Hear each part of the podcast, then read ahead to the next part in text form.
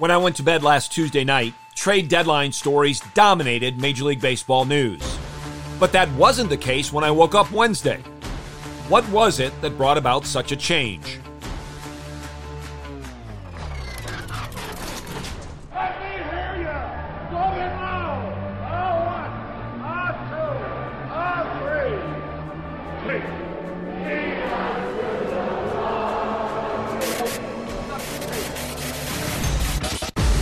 Welcome to In the Bullpen with Mark Dewey, sponsored by Developing Contenders Ministries.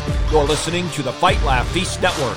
Thank you for joining us. And look who's coming up. High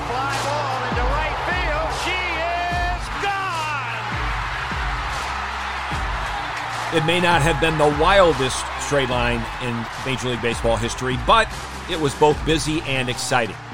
And I want to get into some of the details of that deadline, some of the things that did happen before 6 p.m. Eastern last Tuesday. But before that, I need to get to something else. As I mentioned, when I went to bed Tuesday night, I was reading the stories, and they all had to do with the trades that took place. But when I woke up on Wednesday morning, and then when I went to MLB.com, I noticed that in their feed, there were four stories that came before the first trade headline story. The trade headline story read, Padres land Soto Bell in blockbuster. It's going to be fun. But there were four stories before that, four headlines. I guess I shouldn't say four stories because it was really one story. One story about one person. And you know that to displace the news that quickly at that time means it's a very special story. More accurately, a very special person. The four headlines read this way. Vin Scully, legendary broadcaster, dies at 94. Hear Vin Scully's most legendary calls. Best there ever was. Dodgers fondly recall Scully. And then finally, baseball world mourns loss of Vin Scully. For a while now, at least probably a year and a half, maybe 2 years, I have something in my notes that I may use to devote a whole episode to. It was a ranking, and I think it was about 10 years ago or so, of the top 15 broadcasters in MLB history. And I want to use it, and I'm going to probably just do the top 10. And by the way, with Vin Scully dying, of those top 15, only one man still remains alive. And that person is actually still broadcasting. Do you know who that is? Think about it, because I think if it doesn't come to your mind immediately, you'll figure it out. But I'm going to use their top 10 list because I'm not going to debate. I don't think I'm capable or qualified of debating numbers 3 through 10. What I was most concerned about is they got number 1 and number 2 correct. Number 2 on their list is Ernie Harwell. I grew up in West Michigan. I grew up a Tigers fan. I grew up most every night of the summer from August to October, and on the good years beyond October, listening to Ernie Harwell broadcast Tiger games on the radio. And if he had been ranked anywhere but number 2, I would have a serious issue. But he's ranked number 2. And the one person that deserves to be ranked ahead of him, in my opinion, and I think in most people's opinion, is Vin Scully. And he is indeed in this considered the best baseball broadcaster in history. Karl Ravech of ESPN tweeted these words out after hearing of Vin Scully's death. Vin Scully is the bar no one in our profession will ever reach. Graceful, eloquent, a storyteller with the ability to pilot passengers on an unforgettable journey without leaving the couch. He painted with words, and each game was a masterpiece. Here's a man, Karl Ravech, who's been doing this and doing it well for decades, and I think most, if not every broadcaster, would agree with those words that he tweeted out about Vin Scully. Now, I mentioned that one of the headlines had to do with his most legendary calls. That is, the most legendary calls of Vin Scully in his broadcasting career, a career that lasted 67 years with the Dodgers. He was with the Dodgers in Brooklyn beginning in 1950, made the trip across country to L.A., and continued his career. Think about that. 67 years as the broadcaster for the Los Angeles Dodgers. Here is only a small sampling of his legendary calls. Hi, everybody, and a very pleasant Tuesday evening to you, wherever you may be. And a very pleasant evening to you, wherever you may be. Down here, we would greet you by saying, good night, Mike. Fastball is a high drive into deep left center field. Buckner goes back to the fence. It is gone. At 10 minutes after 9 in Atlanta, Georgia, Henry Aaron has eclipsed the mark set by Babe Ruth. 3-2 to Mookie Wilson. Little roller up along first, behind the bag. It gets through Buckner. Here comes Knight, and the Mets win it. And look who's coming up. High fly ball into right field. She is gone. In a year that has been so improbable, the impossible has happened. And the pitch to Larkin. Swung on a high fly ball into left center, and the Minnesota Twins are the champions of the world. And the Toronto Blue Jays come back with three in the bottom of ninth inning to become the world's champions yet again. And the Atlanta Braves are the champions of the world. Again, those are just a few of his legendary calls.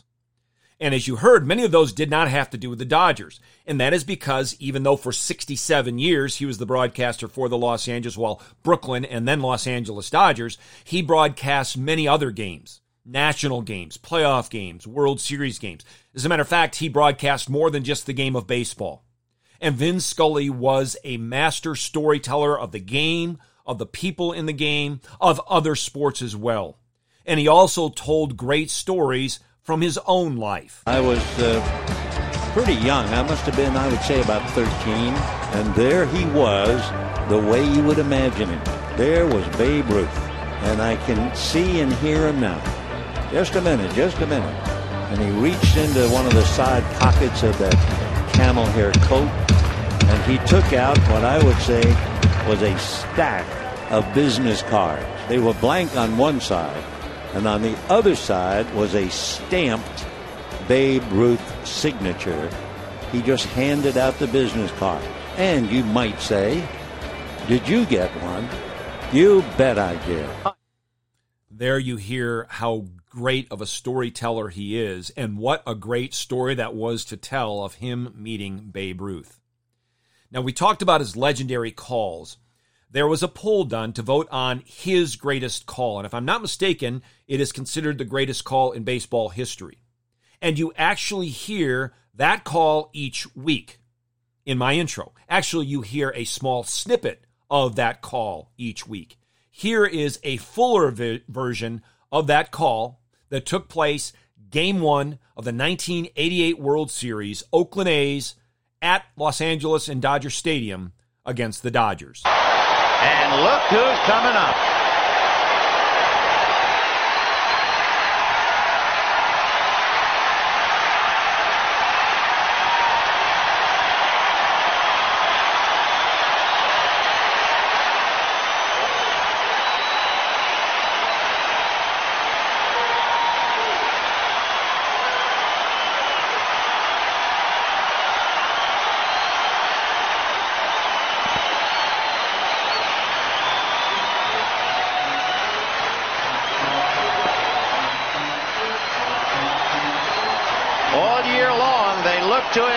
The fire, and all year long he answered the demands until he was physically unable to start tonight with two bad legs, the bad left hamstring and the swollen right knee. And with two out, you talk about a roll of the dice. This is it. If he hits the ball on the ground, I would imagine he would be running 50% to first base. So the Dodgers trying to catch lightning right now. Sachs waiting on deck, but the game right now is at the plate. High fly ball into right field. She is gone.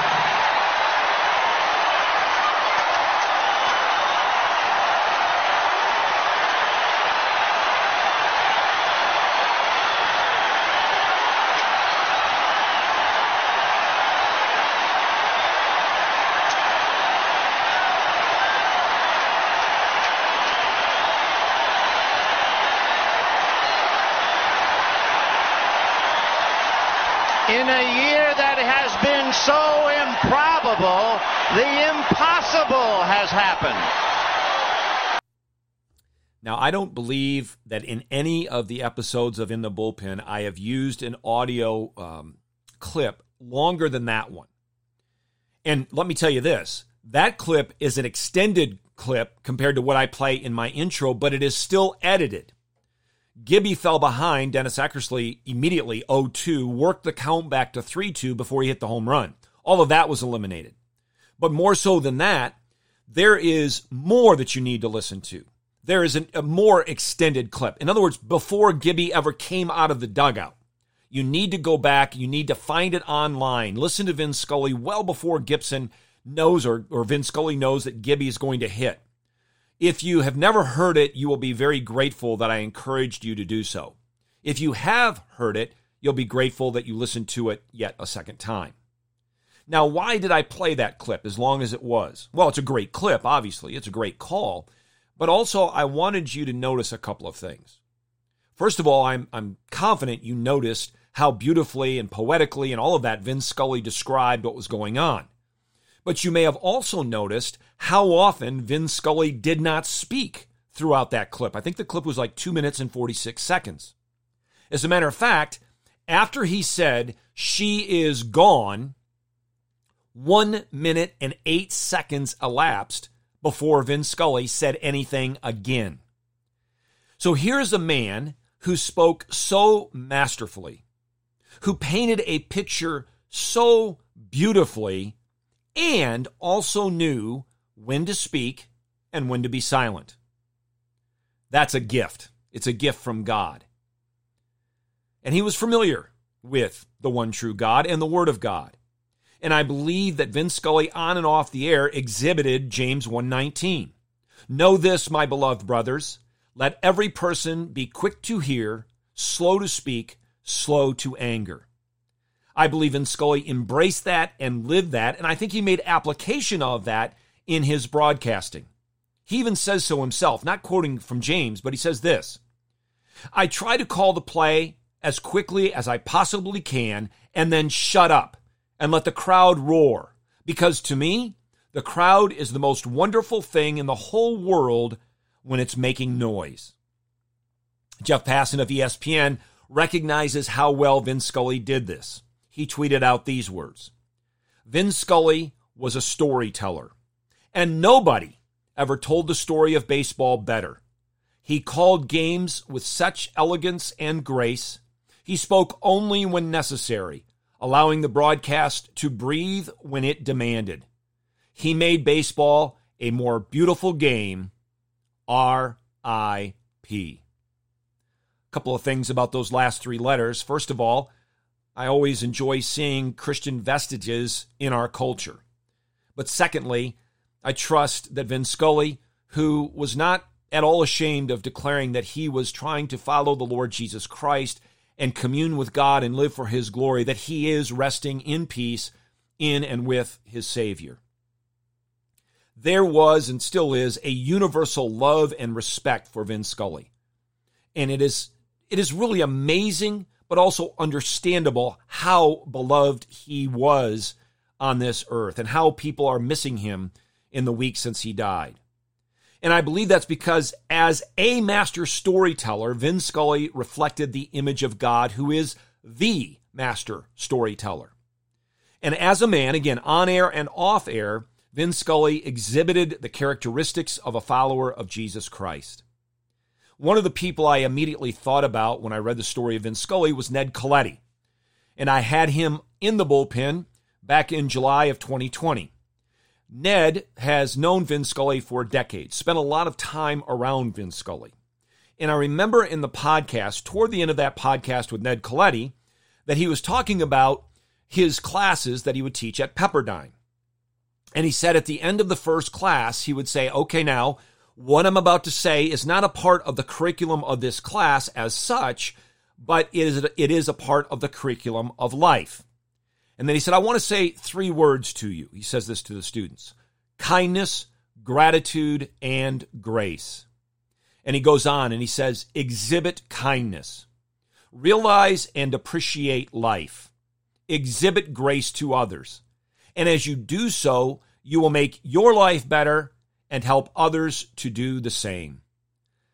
I believe Ned Colletti would say that that sums up the life of Vin Scully exceptionally well.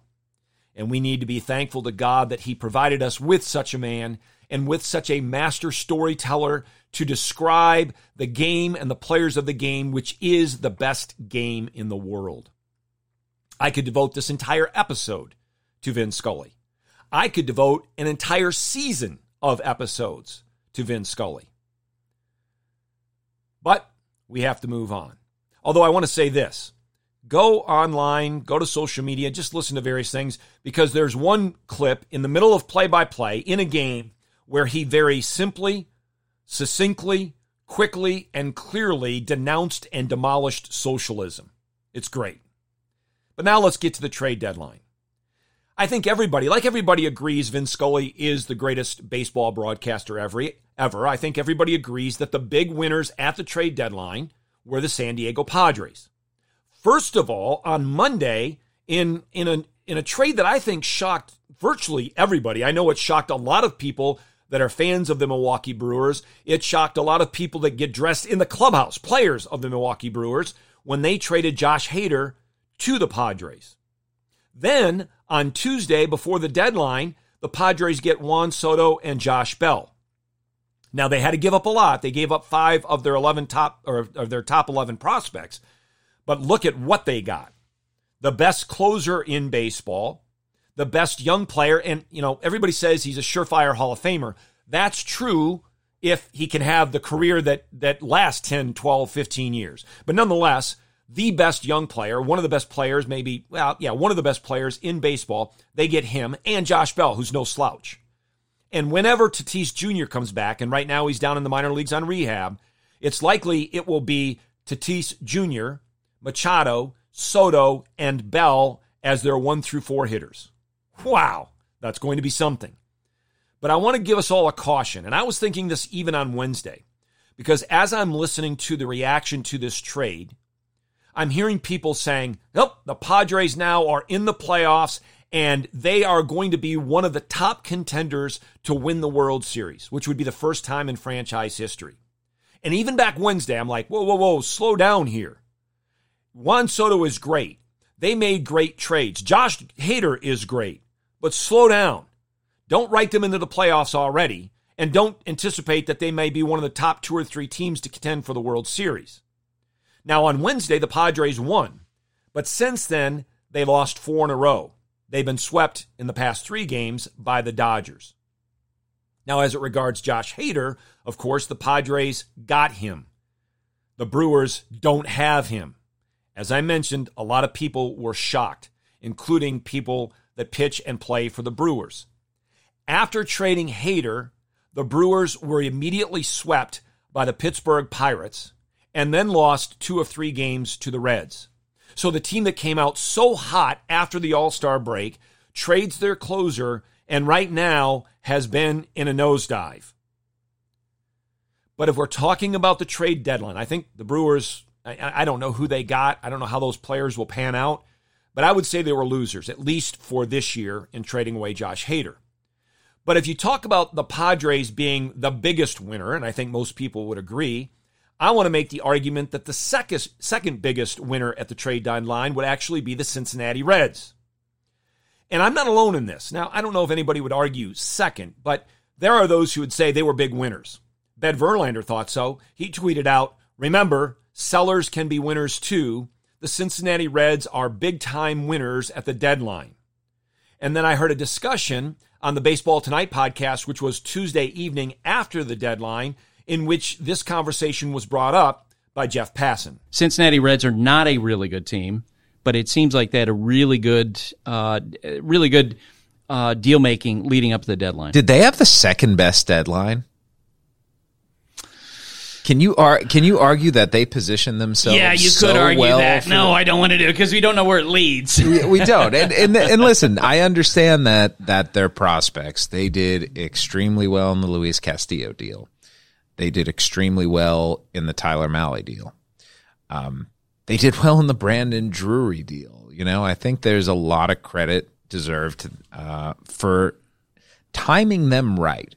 Like, they jumped on Castillo early, and they understood that Seattle was either going to go and get Frankie Montas or go and get Luis Castillo. And Seattle knew that the price on Montas was going to be high, and so they said, we like Castillo best, and we are willing to pay what it takes to get him because we believe that we're a playoff team with him. So credit to Cincinnati, which has a vastly improved farm system. And already in Ellie De La Cruz, who is 6'5" and 200 pounds and hit a ball 512 feet last week, has a guy who may, within the next year, be a top five prospect in the entire game. So while the Padres, and just to mention, Jeff Passan backed off the second best, biggest winner at the trade deadline, but nonetheless, he brought it up. But while the Padres are anticipating a quick return for the trades they made, the Reds are looking more down the road. And it's been a rough year, although I will say this, after their horrendous start, they've played right around 500 baseball. But they're looking to be a contender in the National League Central down the road. And Reds fans, though again, not a lot to be excited about this year, I think they do have some things to be excited about as it regards the future. One piece of the future, a huge piece of the future, which has also brought excitement to Red fans this year, is Hunter Greene. And a listener of this podcast sent me this on August 2nd, trade deadline day, and it said that Hunter Greene is the only MLB rookie in the modern era to have three games in which he threw six or more innings, had eight or more strikeouts, and did not give up more than one hit. He did that on May 15th, June 6th, and August 2nd. And then they go on to acknowledge that no pitcher, rookie or otherwise, has had more than three games like that in a season. Nobody. And he has three by August 2nd. Now, since that was sent to me, Hunter Greene has been placed on the injured list for the Reds. He has shoulder issues. It appears it will not require surgery. And if you're a fan of the Reds, and I think if you're a fan of baseball, you have to hope that it does not. Now, I got to see Hunter Greene pitch in his first season in pro ball when he was in Billings. And so did a lot of fans in Billings, Montana, or throughout what was at that time, well, it still is the Pioneer League, but at that time a league in affiliated baseball. Which leads me to something I've brought up on occasion, but I want to bring it up again and delve just a little bit deeper into it.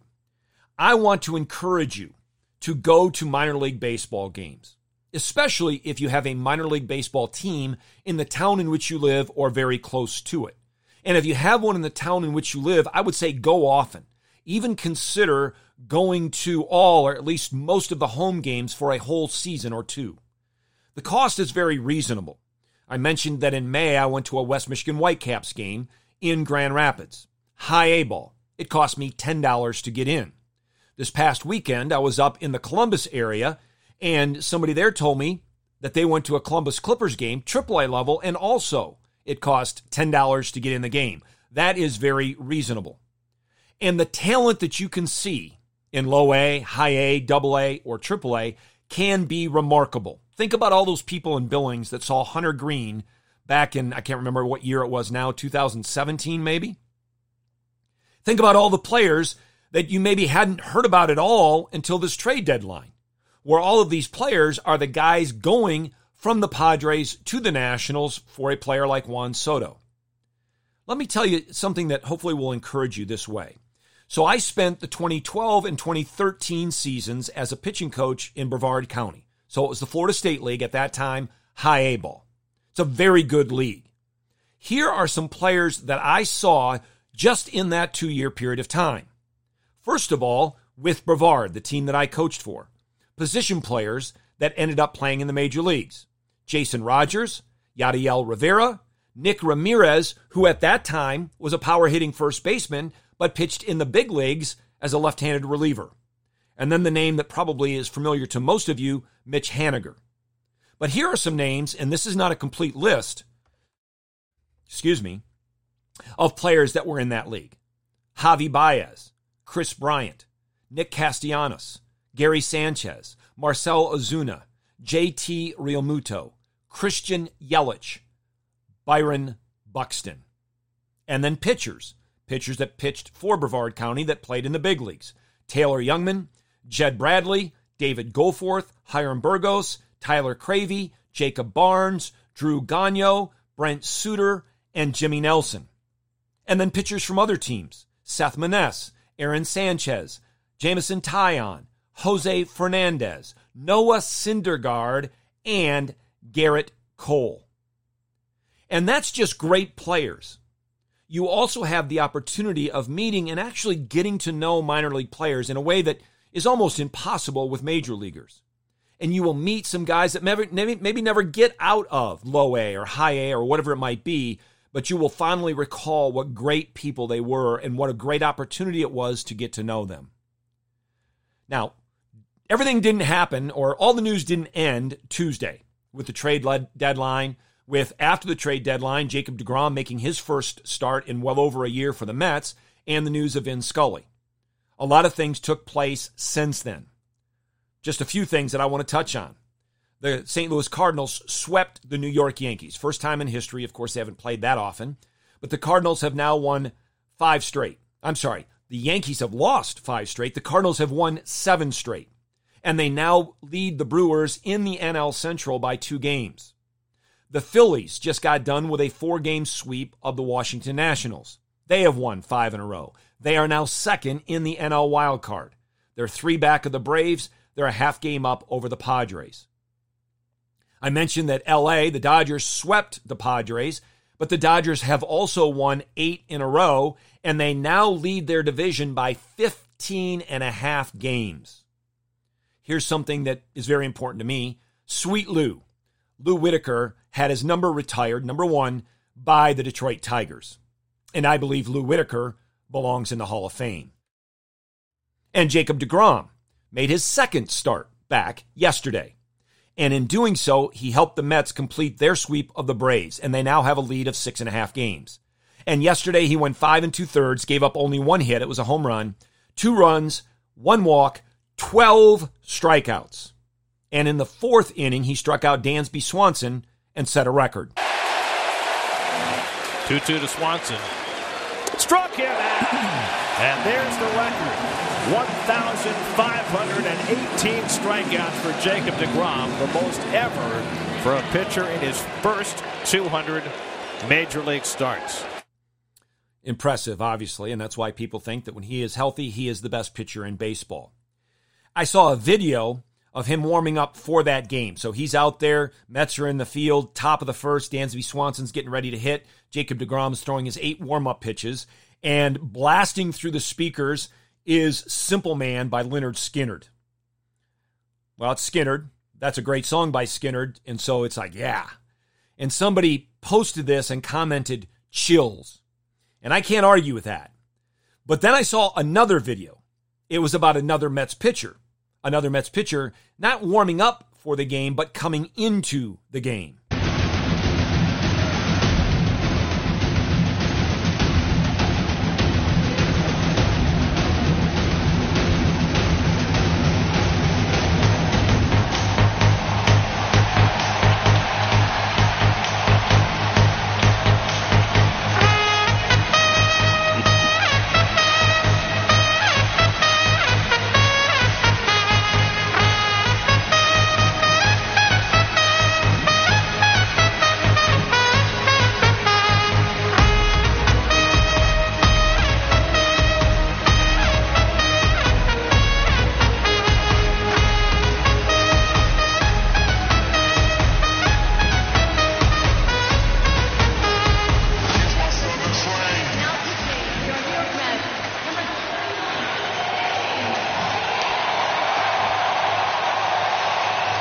It was hard to hear at the end, but that was Edwin Diaz coming into a game for the Mets.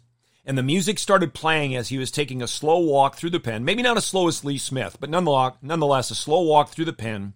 And then as he walks onto the outfield warning track, the music really kicks in. And then he starts his jog. Slow enough to show that he's cool, calm, and in control. Fast enough to show, I'm coming to get you. It's really great to watch. You need to check it out. And the caption under the video that I saw read this way: Edwin Diaz has the best entrance in the game. And I'll have to admit, it's hard to argue with that statement. However, I believe my 13-year-old son Amos could actually have a walk-up song that would challenge for the title. But that's a conversation for another day. Join us next time for In the Bullpen on the Fight, Laugh, Feast Network. Thank you for listening.